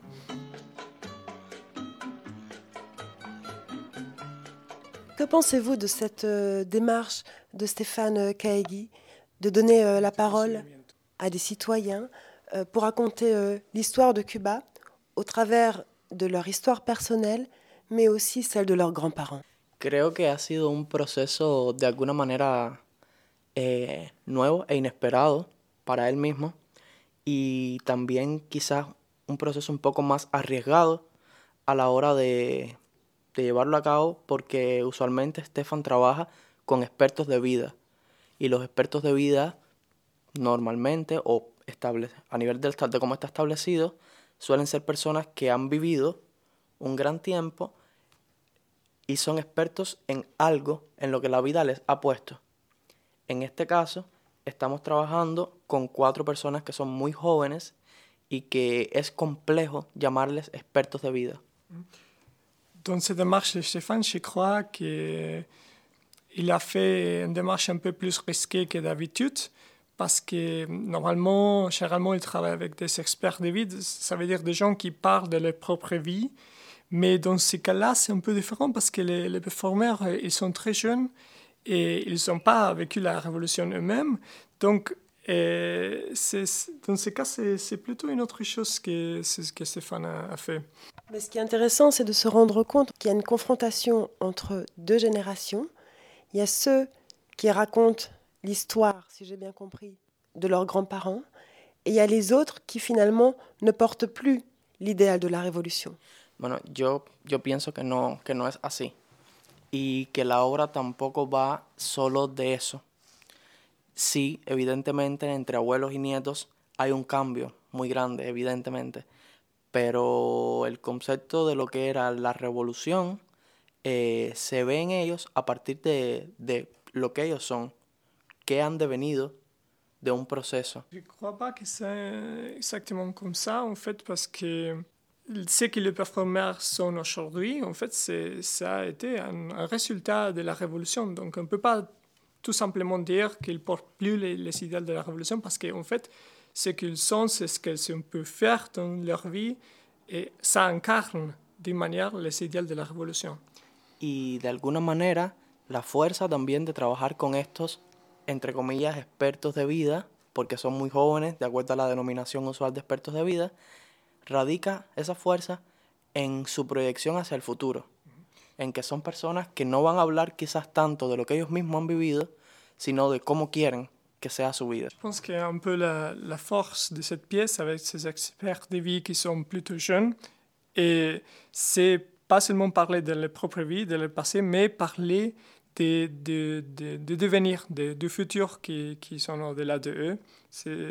Et c'est aussi ce qui, pour moi, a une force très grande de cette pièce. C'est pas vraiment seulement sur le passé, mais sur, le- sur l'avenir. Y lo más interesante en ese aspecto es que ellos, para hablar del futuro y de esa proyección, lo hacen a través de las vidas de sus abuelos. le, le plus intéressant pour moi, c'est que pour parler, pour parler du futur, en fait, ils, ils vont prendre la vie de leurs grands-parents. C'est donc un croisement dans toutes ces générations qu'ils parlent de leur futur. Donc ils parlent de leur futur en prenant les passés de ses grands-pères et grands-mères. Mais est-ce qu'on peut parler d'une fracture entre les jeunes générations et les anciennes générations au travers de ce projet théâtral Sí, por supuesto. Pero una fractura como sucede en una fractura a todos los niveles de la vida también. Una fractura generacional, una fractura porque el mundo ha cambiado, porque los ritmos han cambiado y no enfocaría nunca esa fractura como una oposición, más bien como una, digamos, como una forma de los nietos armar la vida de un modo diferente a como los abuelos armaron su vida, porque lo están haciendo sobre bases distintas. Oui, certainement, il y a une fracture, mais je ne crois pas que cette fracture euh, soit une, une, opposition. C'est juste que euh, le monde a changé, les choses ont changé. Et bien sûr, c'est vraiment différent pour les, pour les, pour les performeurs sur la scène aujourd'hui, leur vie, et par rapport à la vie de leurs grands-parents, mais, mais je ne parlerai pas d'une opposition. Que reste-t-il aujourd'hui à Cuba de l'idéal révolutionnaire porté par euh, Fidel Castro? Yo creo que en Cuba queda mucho de eso en el, en el calor de la gente, en la forma en que la gente se trata y, bueno, sí, evidentemente en todo el sistema, porque el sistema que existe en Cuba viene de ahí, pero a nivel individual, de persona, como se trabaja en esta obra, creo que tiene mucho que ver con, con un diálogo profundo en una sociedad que no está quizás tan fragmentada por otras cuestiones como si está fragmentada una sociedad capitalista. Je crois que ce qu'il reste, c'est d'abord la chaleur humaine, la chaleur humaine entre les gens. Parce, et je crois que la société à Cuba, c'est pas si fragmentée, si fragmentée comme dans une société capitaliste. Et aussi, bien sûr, elle reste tout le système. Quelles sont aujourd'hui les réalités de Cuba? On entend beaucoup parler de pénurie de logements. Et est-ce que vous pourriez simplement nous expliquer ce que sont les familiales compuestas Pero digamos que esto de la familia compuesta tiene que ver con una necesidad de vivienda. Y en Cuba es muy común que vivan tres generaciones bajo un mismo techo. Donc, cette, euh, cette idée de la famille composta, de la famille composée, et il est né à partir d'un besoin, un besoin de logement, comme, comme vous dites, un besoin de, de il n'y a pas suffisamment de logement, de logement donc du coup, les, les gens, les différents membres de la famille doivent habiter ensemble. Est-ce que vous n'avez pas le sentiment qu'on véhicule beaucoup de clichés sur la société cubaine? Bueno, creo que eso siempre está en función de los intereses de los medios. Y en ese caso, creo que uno pudiera determinar que está en dependencia de cómo se consume esa información. C'est- il y a un rapport avec les intérêts des médias et aussi un rapport avec la consommation de, de ce qu'on veut, veut voir de Cuba, ¿no? Ce que, como lo que se consume de... Como lo que la gente quiere consumir Ah, de Cuba. Spécialement ce que, ce que les gens v- veulent also, consommer de Cuba. Donc c'est ça en fait que, que les médias montrent, c'est que c'est un rapport avec la consommation. Y creo que cuestionar eso significa también cuestionarse a sí mismo como persona por qué tiene ese interés? Je pense que de questionner ça, c'est d'abord de se questionner à, c'est de questionner Soi-même. à, à- à- y a de que une personne se questionne à soi-même et, et de se questionner pourquoi, pourquoi est-ce que je m'intéresse à Cuba? Pour conclure, euh, Ricardo, on dit qu'à Cuba, on ne jette rien, tout ressurgit sous de nouvelles formes, on recycle sur un modèle de sharing economy comme euh, les modèles d'appartements partagés dont on parlait tout à l'heure, les transports partagés. Le modèle cubain serait-il avant-gardiste? En d'autres mots, en quoi ce modèle pourrait inspirer aujourd'hui les sociétés capitalistes Algo que a mí siempre me preocupa cuando personas que viven en países capitalistas me preguntan sobre los modelos económicos en Cuba es que intentan comprenderlo a partir de las estructuras económicas que tienen en sus países. Donc, du coup, une chose qui me concerne un peu, c'est que quand les gens essaient de comprendre comment fonctionnent les choses à Cuba, ils font toujours la comparaison en prenant d'abord les, les propres idées, les propres concepts de comment ça fonctionne l'économie dans- au pays capitaliste. Y creo que lo que puede aportarle a una sociedad capitalista el modelo, digamos, en general que hay en Cuba tienen que ver con quitarse ellos mismos esa mirada. Je pense que ce que Cuba pourrait donner aux, aux sociétés capitalistes, en fait, c'est d'abord de, de, penser qu'il y a d'autres réalités possibles et de- d'enlever cette euh, vision unique euh, sur l'économie, sur le système. On vient d'écouter une interview avec euh, Ricardo Sarmiento Ramirez du spectacle Los Trombones de la Havane qui nous fait ressentir euh, la force de ce théâtre documentaire et participatif euh, qui réside dans sa capacité à questionner l'histoire aux prises des réalités du quotidien de jeunes générations. Ce spectacle donne à voir la perception des jeunes générations de leur histoire et des répercussions de cette histoire sur leur réel. Je le rappelle, c'est Daniel qui a rencontré Ricardo Sarmiento Ramirez. Cette pièce reste euh, un chef-d'œuvre, une révélation et un bel hommage aux jeunes qui n'ont pas encore compris ce que c'était que le capitalisme. Merci Daniel. Après le théâtre de Vidi à Lausanne et le théâtre Casernabal ce printemps, d'autres tournées sont prévues à Zurich et à Lugano en automne du- 2019. Si vous avez loupé ce spectacle et vous avez envie de le revoir. Et euh, à la table, Sabrine m'a rejoint et toute l'équipe aussi de Fréquence Banane. Salut Sabrine. Oui, salut, on est très content d'être là. Alors, je te passe le témoin de- pour l'animation de cette deuxième partie de l'émission. Tu vas continuer euh, à parler du spectacle Los Trombones de La Havane. Il y aura une chronique et puis aussi une musique. Exactement, moi je propose qu'on passe à une petite euh, pause musicale pour euh, introduire cette deuxième partie d'émission. Donc avec euh, un titre qui s'appelle Orquesta Maravillas de, de Florida.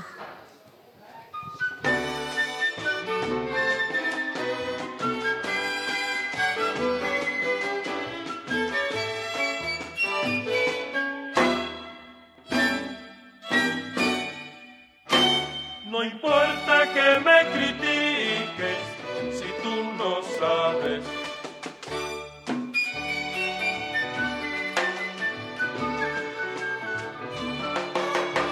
Si bailo de esa manera, es lo que cabe.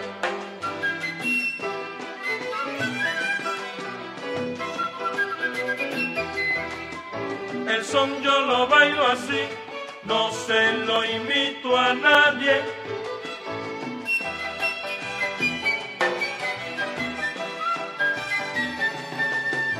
Me río de lo que digas, porque no sabes. Me río de lo que digas, porque no sabes que yo soy, que yo soy, que yo soy candela.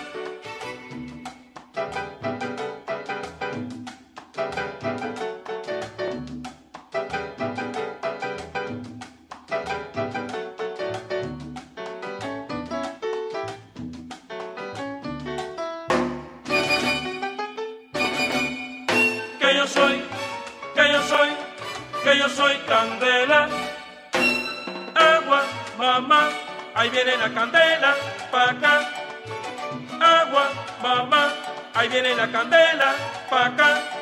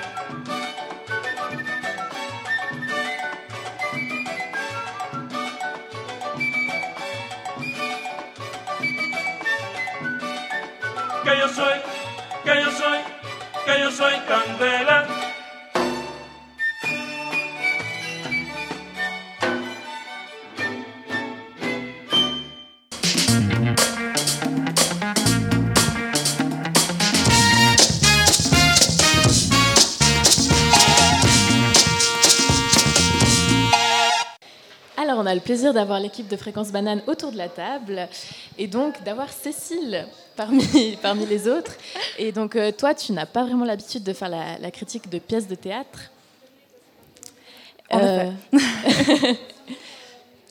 Et euh, tu as donc assisté à l'une des représentations de la pièce Gran- Grandma, les trombones de la Havane. Alors qu'est-ce que tu as à, nous en dire Donc, en effet, et puis parmi toutes euh, les découvertes de ce programme commun, cette pièce m'a fait faire connaissance avec euh, un nouveau genre théâtral, le théâtre documentaire. Et cette première expérience n'était pas n'importe laquelle, comme il s'agissait donc du metteur en scène Stéphane Kaigi, du Rimini Protocol et son quatuor de trombonistes venus tout droit de la Havane. Alors cette première expérience a passé la barre euh, très haute. Je découvrais d'ailleurs plus tard que Kaigi était une figure majeure du théâtre documentaire européen, et cela ne m'a pas surprise du tout. J'ai été touchée par euh, son art de transmettre le réel par le théâtre, qui le rend d'une certaine manière plus beau et étonnamment accessible. Et ça a été mon véritable coup de cœur, parce qu'il est vrai que le théâtre est beaucoup de choses, mais pas toujours facile d'accès, même si je sais aussi que cette pensée est en réalité parfois plus une image préconstruite qu'une réalité et euh, qui nous empêche d'aller au-delà de ce préjugé. Alors si des personnes qui, comme moi, euh, ne se retrouvent pas si régulièrement, comme tu l'as dit, face à des pièces, avaient fait le chemin pour voir celle-ci, ils auraient aisément pu en tirer beaucoup de choses, à mon avis. Mais alors, comment comprendre ces quatre jeunes Cubains venus nous raconter leur histoire à travers celle de leurs grands-parents, tous plus ou moins révolutionnaires? Comment se comprendre? Parce qu'il n'est pas seulement question de quelques 8000 kilomètres qui nous séparent, mais de nos histoires qui ont à peu près autant de choses en commun que le jour et la nuit. Et pourtant, on s'est compris. Pendant plus de deux heures, on a écouté leur histoire, celle de leurs grands-parents, dont chacun a plus ou moins hérité, et ensemble, on règle les problèmes de leur monde et du nôtre grâce au baseball. On tisse un lien et on se voit même parfois dérangé par leur confrontation à notre propre rôle, enfin celui de notre pays, dans l'histoire du leur. Ces experts du quotidien, comme les nomme Kaigi, sont réalisateurs, historiens, musiciens ou encore informaticiens et nous promènent dans des archives plus ou moins personnelles de la Révolution. À travers l'histoire de leurs grands-parents, donc, ils nous invitent à décaler notre point de vue historique sur cet événement, comme dans ce récit, ministres, couturières, soldats ou musiciens ont chacun eu leur impact et, ont chacun contribué à écrire l'histoire en la vivant tout simplement. Et puis surtout, après ces deux heures de pièce, on comprend très bien cette chose pourtant si difficile à saisir. Il n'y a pas qu'une seule version de l'histoire. Chaque événement a son importance ou son explication, suivant qui la raconte et de quel point de vue.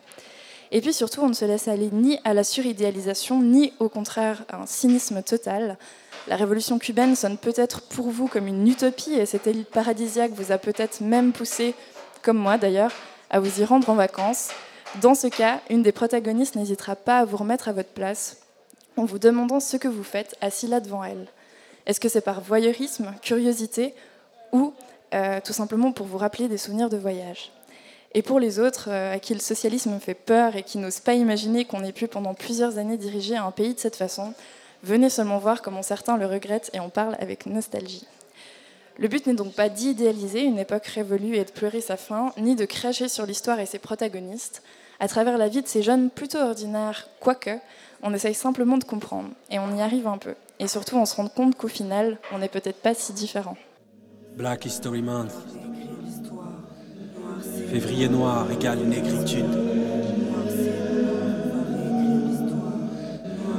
Février noir égale négritude. Ma négritude, universelle. Je pousserai d'une telle raideur le grand cri nègre que les assises du monde en seront ébranlées. Aimé Césaire. Noir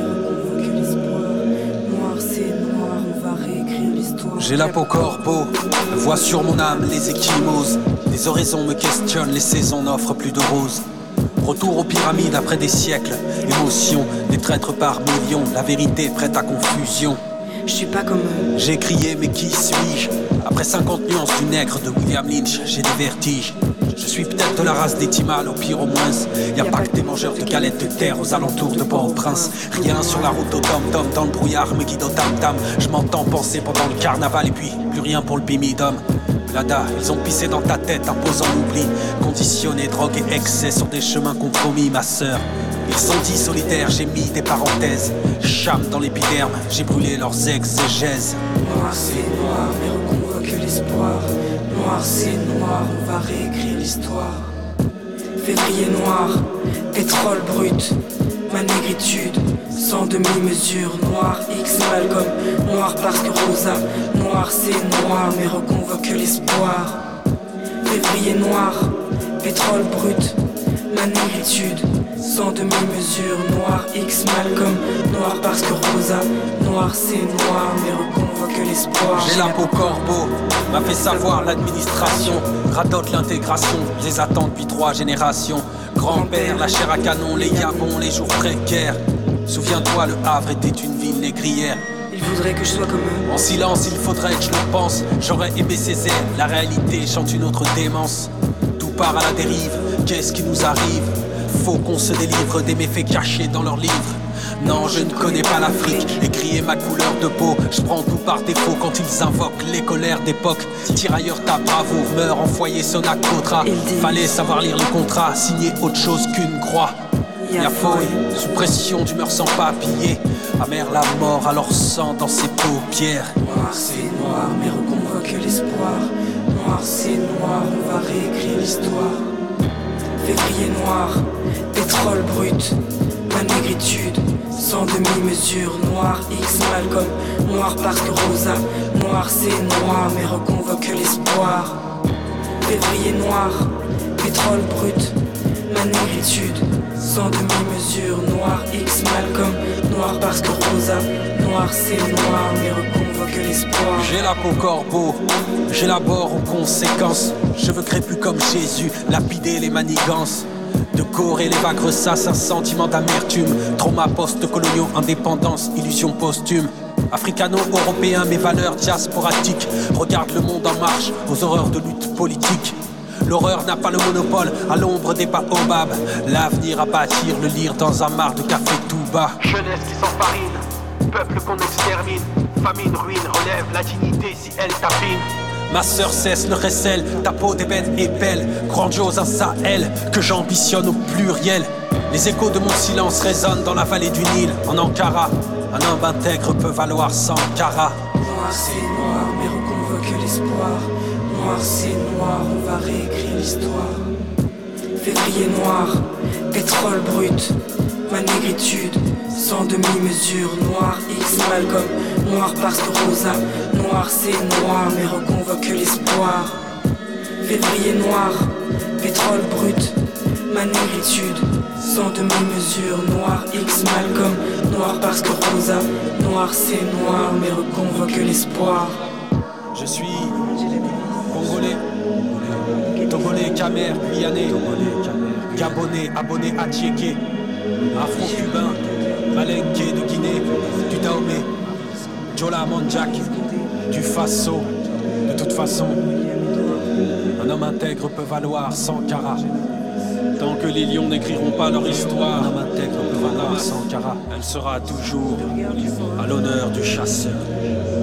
Février noir égale négritude, négritude, ma négritude, négritude, ma négritude, négritude, ma négritude,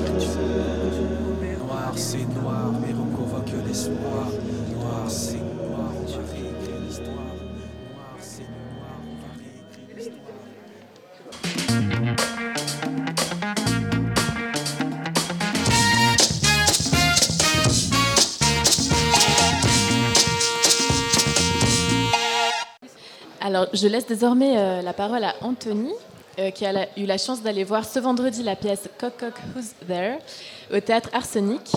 Et alors, euh, il me semble que, tu as eu un ressenti plutôt étrange durant toute la représentation, n'est-ce pas? Effectivement, Sabrine, j'ai eu la chance d'aller voir ce vendredi la pièce Cock Cock Was There, comme tu viens de le dire, écrite, réalisée et interprétée par la finlandaise Samira Elagos. Je me permets de remercier une nouvelle fois toute l'organisation pour nous avoir permis d'assister au spectacle.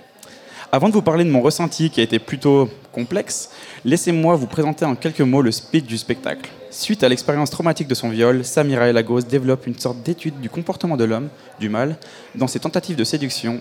Sa méthode, rencontrer des inconnus, contacter sur Internet et filmer l'évolution de leur relation. À ce niveau de la chronique, vous vous retrouvez sûrement dans la même situation dans laquelle j'étais 5 minutes avant la représentation, un peu perdu. Tout d'abord, il me paraît important de souligner mon inexpérience totale au niveau théâtral. Les seules, re- les seules représentations auxquelles j'ai pu assister, c'est en fait par le biais de l'école secondaire, qui sont en général très politiquement correctes. Ces derniers mots sont très importants au vu de quelques images de pénis et de seins que l'on peut voir le long de la représentation. Avec du recul, j'aurais pu m'y attendre en analysant ne serait-ce que 20 secondes le titre de la pièce ou en faisant attention à l'annonce déconseillée aux moins de 16 ans présent sur l'affiche. Enfin bref, assez parlé de moi. La pièce est construite entre moments de reportage, environ le 70% de la représentation, et mise en scène faisant office de transition. La pièce commence avec une scène qui m'a mis directement dans le bain, une sorte de vidéo un peu abstraite aux, cou- aux couleurs psychédéliques où on peut se laisser imaginer des formes féminines. Par la suite, l'actrice entre sur scène et fait une allusion au viol qu'elle a subi par son ex-petit copain et de l'image qu'elle a toujours envoyée durant sa vie. Et là, je cite ses propres mots l'image d'une fille qui veut s'en prendre une. Je vous ne fais pas dessin. Pas de dessin. Le spectacle continue et on a l'occasion de voir des photos d'elle datant de 2005 à 2014 environ. Forcé de constater que les photos et les quelques infos que l'on apprend via des interviews d'amis à elle vont un peu dans le sens de l'image qu'elle dit envoyer. C'est à ce moment que je commence à être perdu. Je comprends plus où est-ce que Samira veut nous emmener.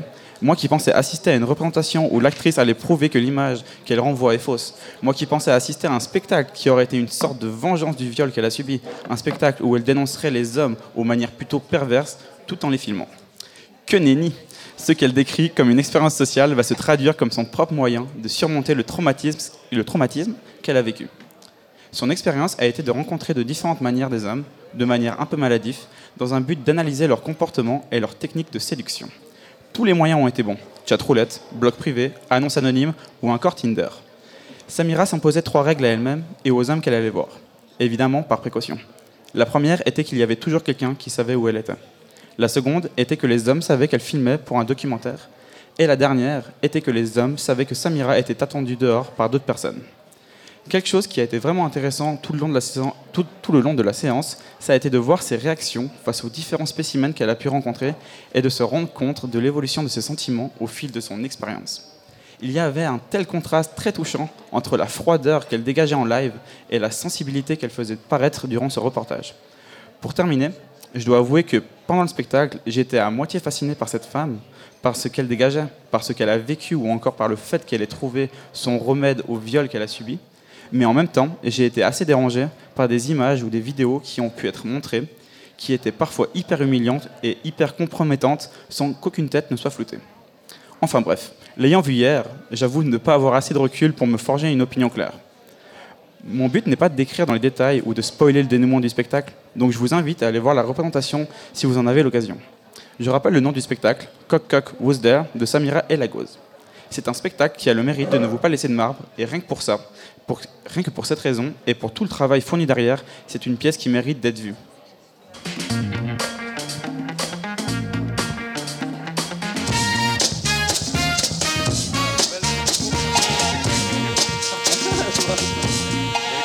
Alors après Anthony, c'est au tour de Isaura de nous faire part de son expérience euh, en ayant vu Maintaining Stranger. Donc désolé pour l'accent. Et on, est, on a vraiment la chance d'avoir Isaura autour de la table puisque c'est l'unique représentante en ce moment même de Radio Django. Exact. Alors, euh, Il y en a deux qui sont là à côté, trois. à quoi. côté en, en spectateur. Euh, alors je te laisse la parole et puis on est très curieux de voir ce que tu as à nous proposer.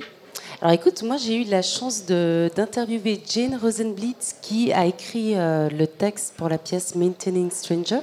Elle a remplacé, elle a été super parce qu'elle a remplacé au pied levé Simone Auterloni, performeuse dans la pièce, qui a eu un contretemps au, dernier moment. Euh, J'aimerais aussi juste préciser qu'on a eu un petit problème de traduction, donc les réponses seront en, anglais. Euh, et concernant Jen Rosenblit, elle collabore avec Simone Auterloni depuis 5 ans. Et puis elle est elle-même euh, elle est elle-même artiste performeuse. Donc elle fait des performances, chorégraphies, elle est également danseuse, elle écrit des textes pour, euh, pour ses pièces. Et euh, là, comme je l'ai dit, elle a, collaboré à la, conception du spectacle et elle nous parle dans un premier temps de sa collaboration avec Simone Auterloni et de son parcours professionnel à elle, à Jean. Donc. Voilà, ce soir nous parlons de la performance Maintaining Stranger. Euh, nous aurions dû avoir euh, Simone Auterloni, mais elle a eu un petit contretemps. Donc je remercie euh, Jen Rosenblit qui a écrit le texte pour cette performance d'être là ce soir avec nous. Alors bonsoir Jen. Hello. Votre travail à vous, comment rejoint-il le travail euh, de Simone Auterloni What is the link between your work and the work of Si- Simon? Simon?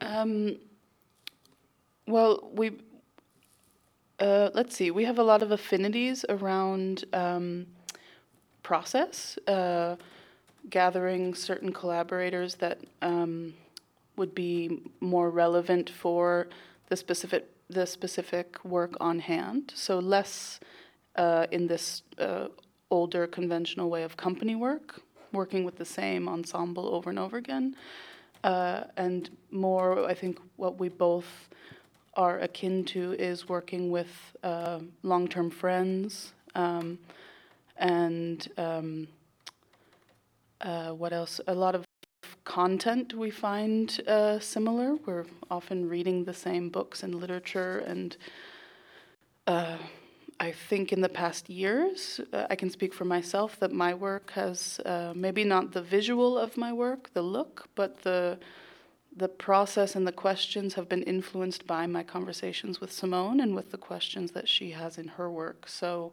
just by nature of being friends for some years now and being concerned about similar issues around togetherness, um, desire, um, uh, absurdity, theater, dance, we find uh, similar similar approaches to developing the work with collaborators.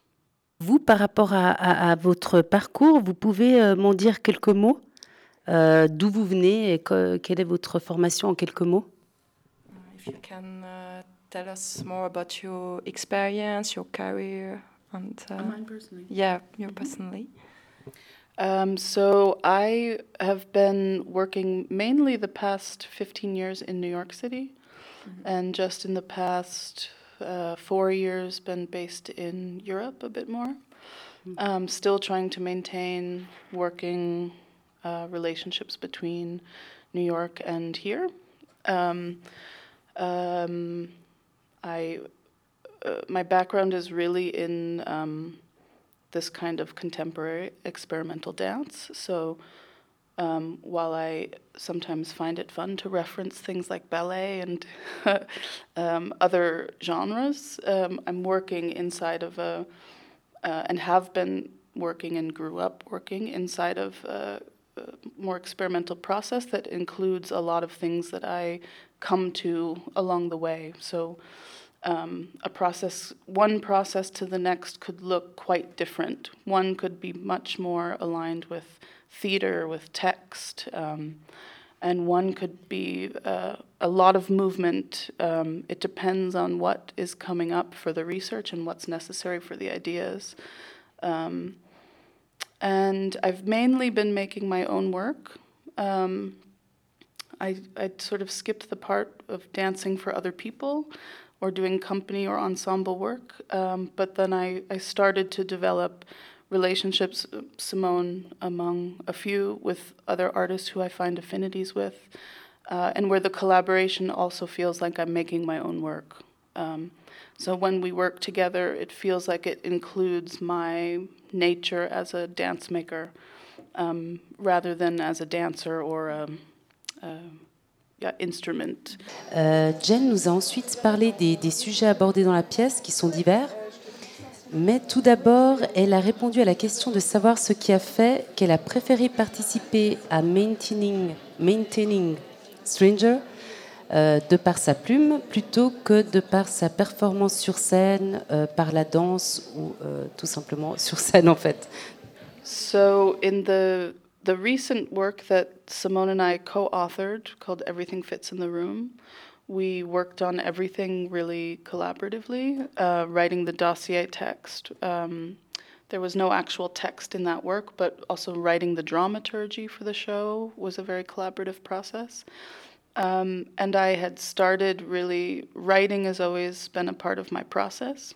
Um, and it was maybe a, a, year and a half, two years ago, as Simone was thinking about this new work, Maintaining Stranger, she proposed actually what would it be like to collaborate but with you writing.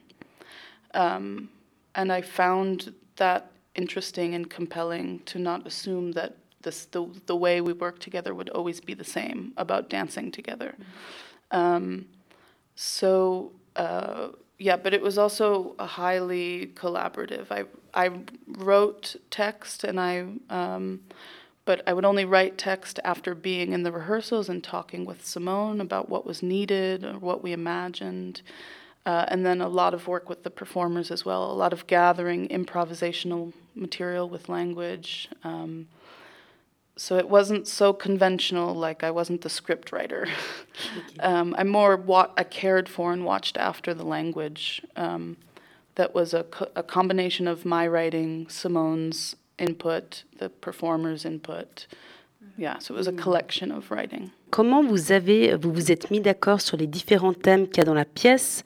Parce que ben il y a notamment la notion d'étranger, relations étranges, écologie de relations, l'aliénation, les structures telles que celles de la famille, l'État-nation, le couple. Alors beaucoup de thèmes en une heure sont, euh, sont abordés.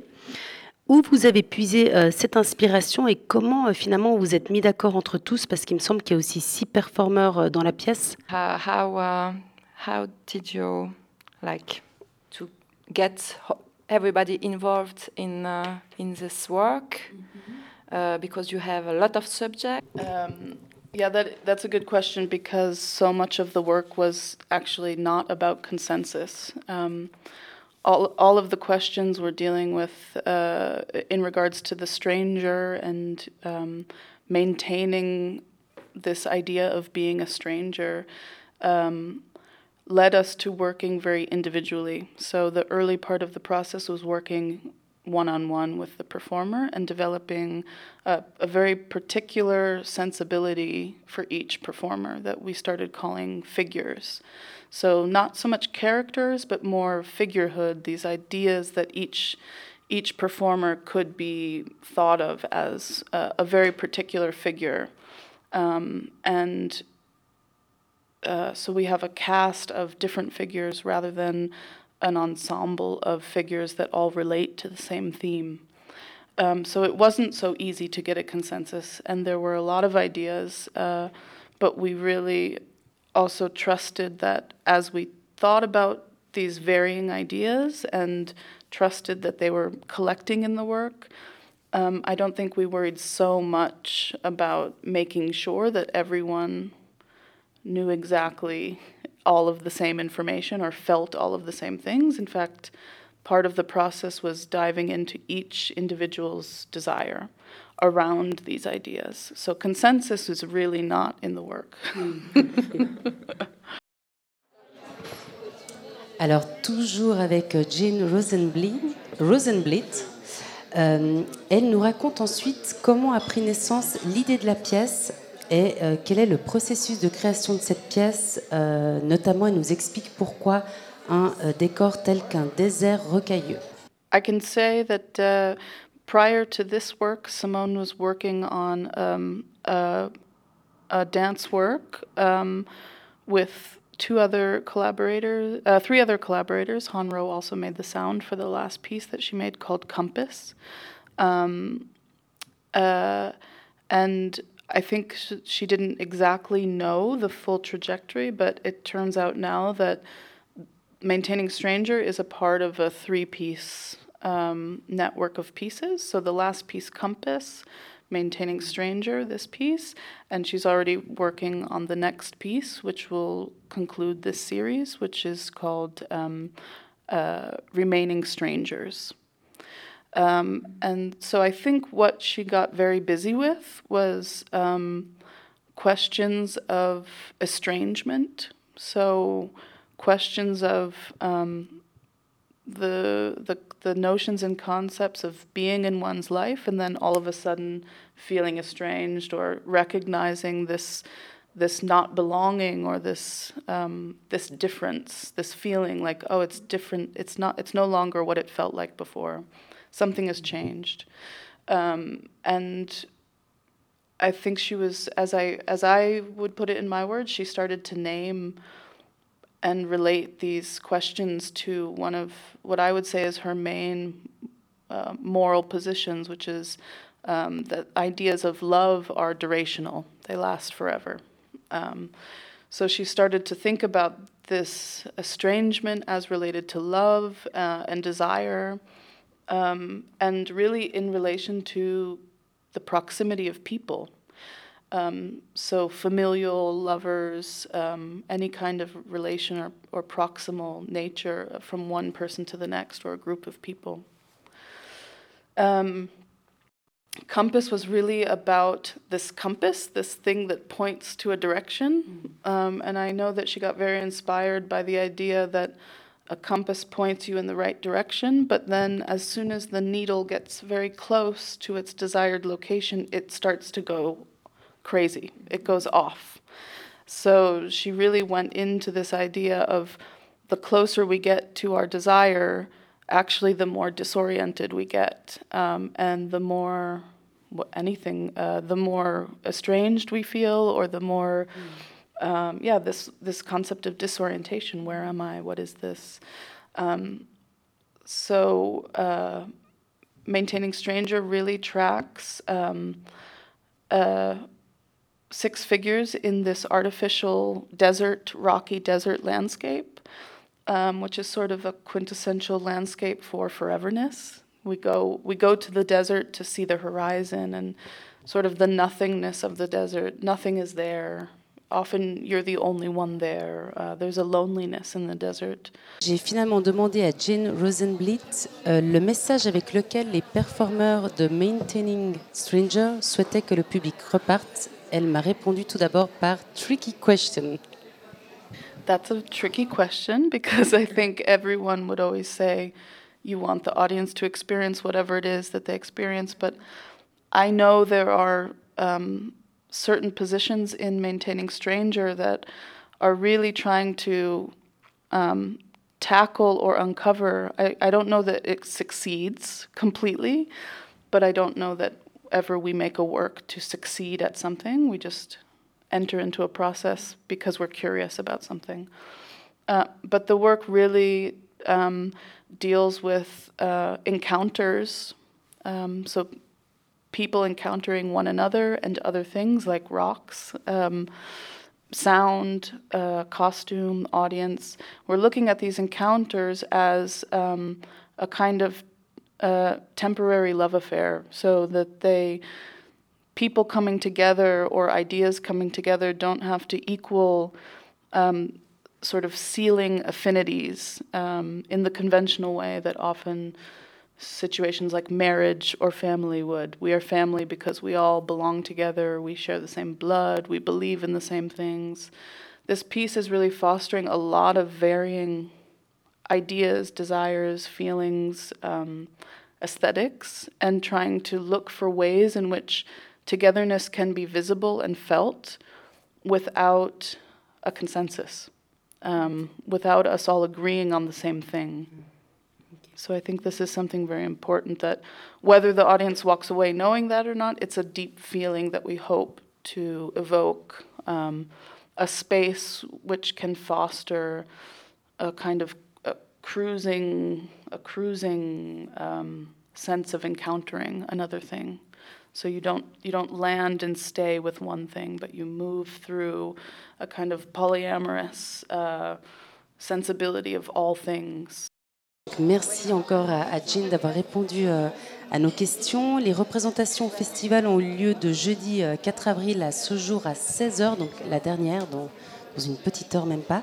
Euh, moi, je suis allée voir la pièce jeudi. Alors, euh, en quelques mots, j'avoue que j'ai passé par tous les stades, euh, euh, l'admiration, le dégoût, la surprise. euh, euh, C'était vraiment, euh, c'est très intense. Euh, je suis ressortie de là avec une drôle de sensation, mais en tout cas, ça m'a, ça m'a, ça m'a dérangé, mais en même temps, ça m'a fait penser, euh, ça m'a quand même fait réfléchir à notre société, euh, notamment aux relations entre, étrangers et à toutes les croyances, les conditionnements qu'on se met, parce qu'il y a quand même beaucoup de. Simone Auterloni est quand même très très forte pour, tout ce qui est de la liberté de l'humain et de, de dépasser ses limites. Donc euh, franchement, je, je conseille vivement cette pièce pour ceux qui peuvent, qui peuvent aller la voir. Et puis je sais qu'elle passera ensuite à Berlin, c'est un peu loin, mais voilà, ça vaut le coup.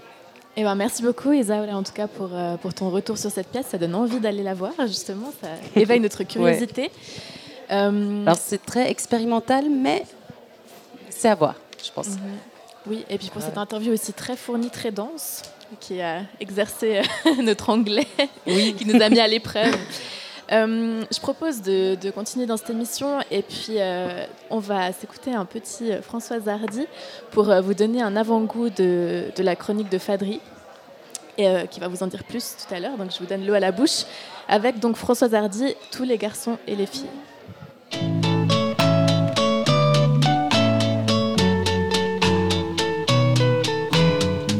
Les garçons et les filles de mon âge se promènent dans la rue de par deux. Tous les garçons et les filles de mon âge savent bien ce que c'est qu'être heureux. Et les yeux dans les yeux, et la main dans la main, ils s'en vont amoureux, sans peur du lendemain. Oui, mais moi, je vais seul par les rues, l'âme en peine. Oui, mais moi, je vais seul, car personne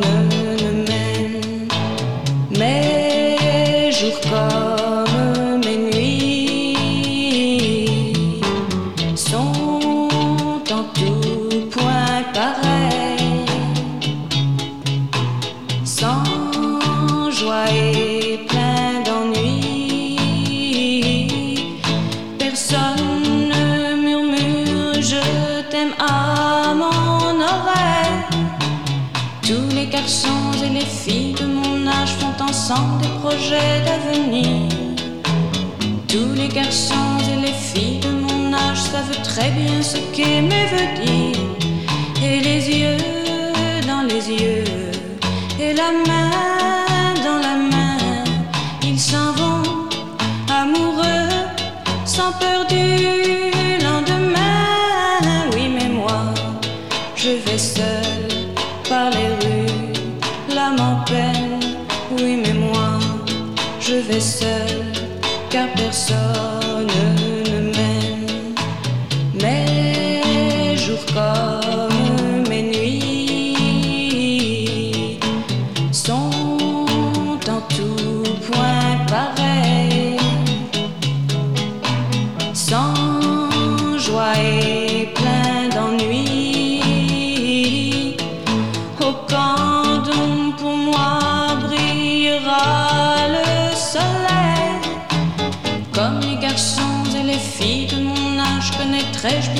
ce qu'est l'amour. Comme les garçons et les filles de mon âge, je me demande quand viendra le jour où les yeux dans ses yeux et la main dans sa main, j'aurai le cœur heureux, sans peur du lendemain, le jour où je n'aurai plus du tout l'âme en peine, le jour aussi j'aurai quelqu'un qui m'aime.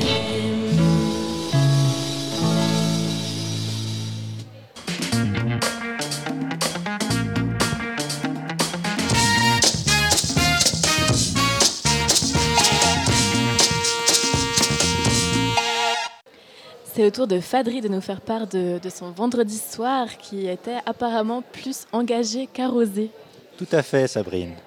Alors, petit aparté avant de préciser quoi que ce soit dans ma chronique, je n'ai pas lu le livre euh, Retour à Reims de Didier Ribon, duquel s'inspire le metteur en scène Thomas Ostermeyer pour écrire sa pièce. Mon point de vue portera donc essentiellement sur le spectacle vu hier soir à Vidi. Retour à Reims de Thomas, de Thomas Ostermeyer, metteur en scène allemand et directeur artistique de la prestigieuse Schaubühne de Berlin, d'après le livre du même nom de Didier Héribon, considéré comme un des textes majeurs des sciences humaines et politiques de ces dernières années, est une pièce à niveau multiple questionnant à la fois le théâtre comme le cinéma, la politique, les questions de genre et d'identité. Dans un modeste studio d'enregistrement parisien, trois personnages se retrouvent ensemble à travailler sur un documentaire.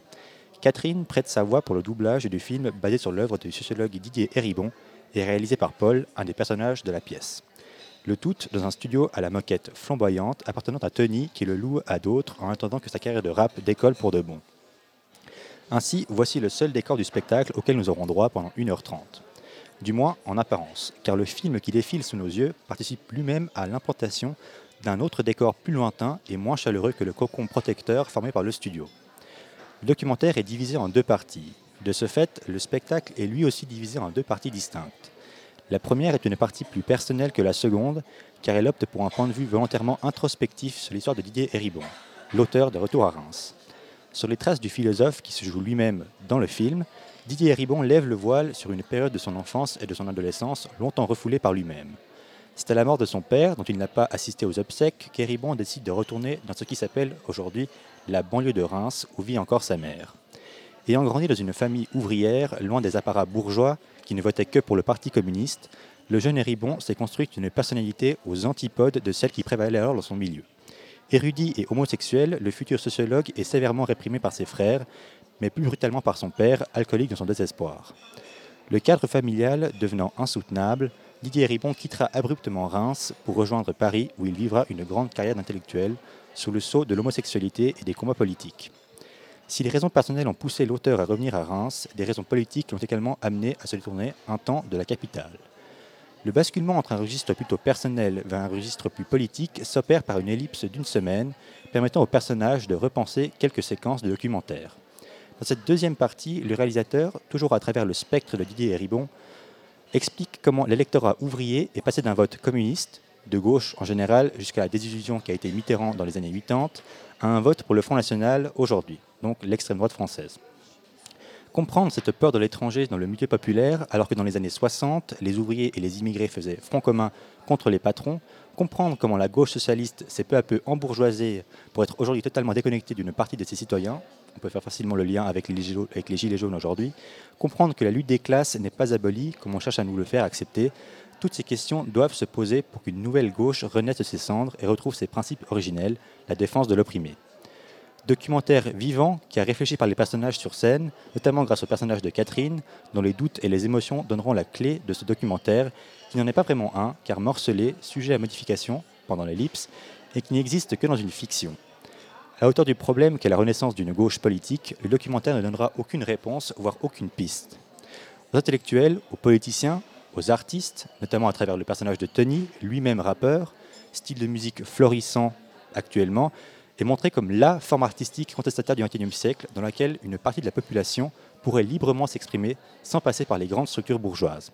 Ainsi, si on aimerait pousser le questionnement encore plus loin de la pièce, on pourrait se demander si faire un film aujourd'hui, c'est encore euh, questionner de manière légitime le problème. Euh, enfin, est-ce que le cinéma peut parler légitimement euh, des problèmes sociaux alors qu'il est lui-même très embourgeoisé actuellement? Et pour finir, aux citoyens. Tous ces acteurs doivent repenser nos modèles économiques, politiques et sociaux, mais pour y arriver, faudrait-il déjà questionner notre engagement dans la société? Vraiment, si vous aimez, la politique, si vous aimez questionner sur euh, comment, comment le monde se déroule, etc., allez voir Retour à Reims, ça passe encore ce soir et puis demain.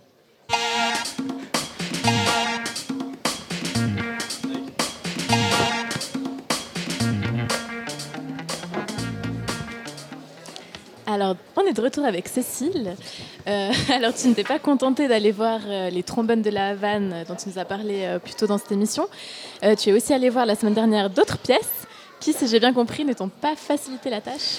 Oui, en effet. Je dois même avouer que moi qui n'y connais rien en théâtre, c'était assez difficile de revenir sur ces pièces.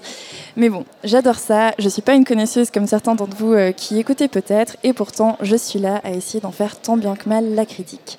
Alors on m'a beaucoup rassuré là-dessus, on m'a dit à quel point un regard frais, un peu innocent pouvait être intéressant dans cette émission. Alors bon, j'y suis allée, je me suis un petit peu baladée dans ce programme commun. Et euh, le premier spectacle, avant même les trombones auxquels j'ai eu la chance euh, d'assister, était Pièce du collectif Grémo Gertner Bevet. Alors laissez-moi vous expliquer.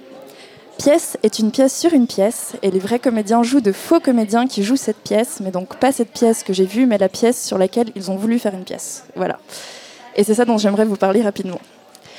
On retrouve donc trois comédiens face à un metteur en scène hors champ qui travaille une pièce de théâtre sans queue ni tête, qui n'a rien à envier au spectacle improvisé qu'on aimait faire enfant à nos familles. Cette pseudo-tragédie grecque mal jouée, où les comédiens perdent leurs pantalons, se trompent dans leurs répliques et font des gestes improbables, est interrompue par des échanges lèche-bottes avec le metteur en scène des moments quasi sociologiques où euh, on voit peu à peu la cohésion d'un groupe s'effondrer au profit de la reconnaissance ou de l'attribution d'un rôle. Car c'est ça la marque de fabrique de ce collectif, nous faire rendre compte des relations humaines qui se trament, notamment autour de la création artistique. Puis arrive le dialogue qui m'a le plus parlé, contrairement euh, à d'autres références qui, je crois, m'ont échappé, ne connaissant pas tous les ressorts de la création théâtrale. Vient donc ce moment où on en arrive à la presse et ses discours autour du théâtre. Ces tournures de phrases et références si intellectuelles qui nous donnent souvent l'impression d'être bien bêtes et de ne rien y comprendre. Et pourtant, quand on s'y intéresse vraiment, on les découvre souvent simplement vides de sens. Après cette mise en abîme abstraite de vrais bons comédiens jouant de faux mauvais comédiens jouant une vraie pièce de théâtre sur une fausse pièce de théâtre, bref, après ça, eh bien j'avais encore rien vu. Ma journée s'est poursuivie à l'Arsenic pour une rencontre, parce que c'est vraiment comme ça que je l'ai vécu. En effet, j'ai rencontré Cécile Laporte, et pour dire vrai, en sortant de là, je me suis bien demandé comment j'allais réussir à vous en parler aujourd'hui. Cécile, la protagoniste de la pièce, du même nom réalisée par Marion Duval, est une femme aux multiples facettes qui n'a franchement rien à envier à un personnage de roman. D'ailleurs, sa vie en est un. Clown d'hôpital, séjour à la ZAD, accompagnatrice dans des camps pour handicapés, porno-activiste et maman, c'est pendant trois heures qu'elle nous raconte sa vie chapitre par chapitre et qu'elle se met à nu, parfois même littéralement. Elle est drôle, gênante parfois car si directe, et elle n'hésite pas non plus à nous faire part de son malaise d'être là à nous raconter certains recoins de son existence. Comme elle le dit, elle, à la fin de la journée, elle rentre avec tout ça parce qu'il n'y a rien d'inventé, c'est sa vie. Elle ne comprend d'ailleurs pas le sens de tout ça, ni à quoi ça sert d'être là à nous raconter ces choses. Moi non plus, mais je passe un très bon moment. Certains passages de son existence sont tout de même théâtralisés. Marion Duval lui fait ainsi revivre des souvenirs comme une protestation devant des CRS qui consistait à se mettre nu en tas dans la boue, ou encore une partouze en l'honneur du site Fuck the Forest qui, à travers le porno, récolte des fonds pour sauver la forêt. Et des moments de sa vie plus traumatiques, comme le jour où elle s'est vue internée de force en hôpital psychiatrique, après être venue leur présenter son projet de comédie musicale, où les patients de cet établissement joueraient leur propre personnage. Ces trois heures ont filé en un rien de temps, et on en ressortirait presque avec l'arrière-goût d'une curiosité peut-être malsaine de vouloir en savoir encore un peu plus. Merci Cécile. Et ben, c'est avec ta chronique que- qu'on arrive à regret à la fin de cette émission.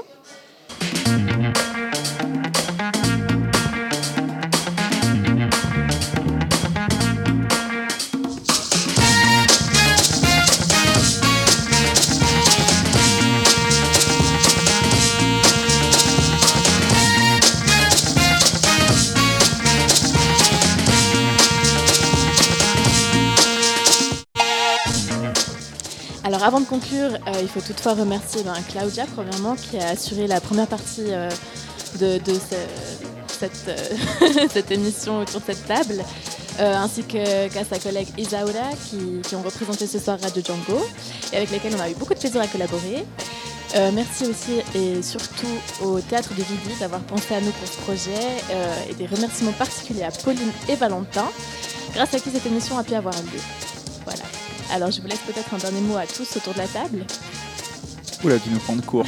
Euh, non, non, moi je l'ai déjà dit dans ma chronique, euh, vraiment c'était une nouvelle expérience pour moi, que ce soit pour la radio ou pour le théâtre, donc euh, deux, deux- on va dire une pierre de coups. Et voilà, non, à, à refaire si, si ça marche. J'allais le dire, on se réjouit de pouvoir collaborer avec toute cette équipe euh, si, euh, si ça se passe peut-être euh, l'année prochaine ou dans le futur. Oui, de même, super expérience euh, de faire ce radio commune euh, à répéter. Et merci aussi à Théâtre de Vidier, toute l'équipe qui nous a accueillis vraiment chaleureusement. euh, et voilà, super expérience. Merci à tout le monde. Super équipe.